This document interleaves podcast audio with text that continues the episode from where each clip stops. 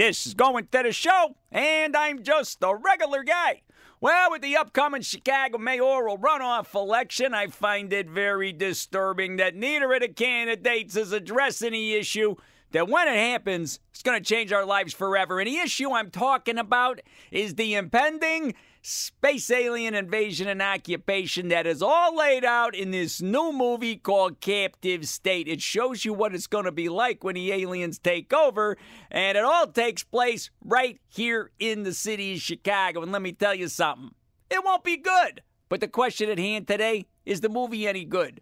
Well, for a sci fi apocalyptic dystopia that happens in our city, it ain't bad. It's dark, it's gritty, maybe a little hard to follow. They don't tell you too much in this movie, although they do throw a lot of stuff at you.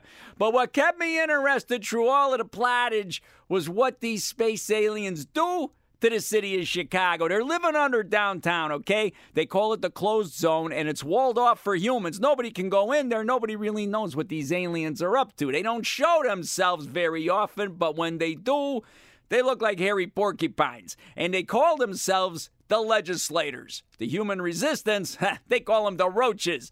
They park their spaceships in the lake where they have in and out privileges constantly taking off and landing. You thought Meigs Field was disruptive? Ha!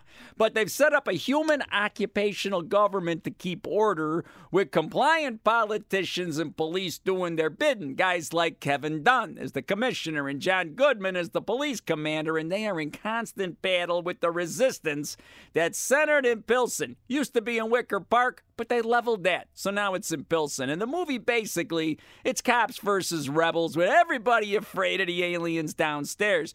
The Park District will be pleased to know that Soldier Field survives for big unifying rallies where a guy whips the crowd up and high school bands reenact the first contact. I don't think they charge admission for this, okay? But the movie is mostly rebellion and bomb throwing against the human authorities. Alien action, it's at a minimum, so don't go there expecting Independence Day or nothing like that. It's more of a paranoid thriller that could be about any kind of repressive government you choose. But what makes it worth watching is that it was filmed in Chicago on real streets and real neighborhoods, and even though this future is dark and gray, you gotta like the local color. It's Captive State. Now, you want to hear some of my other reviews, get those at 93xrt.com. You can get them on a podcast. And I'm just a regular guy on 93XRT, Chicago's finest rock.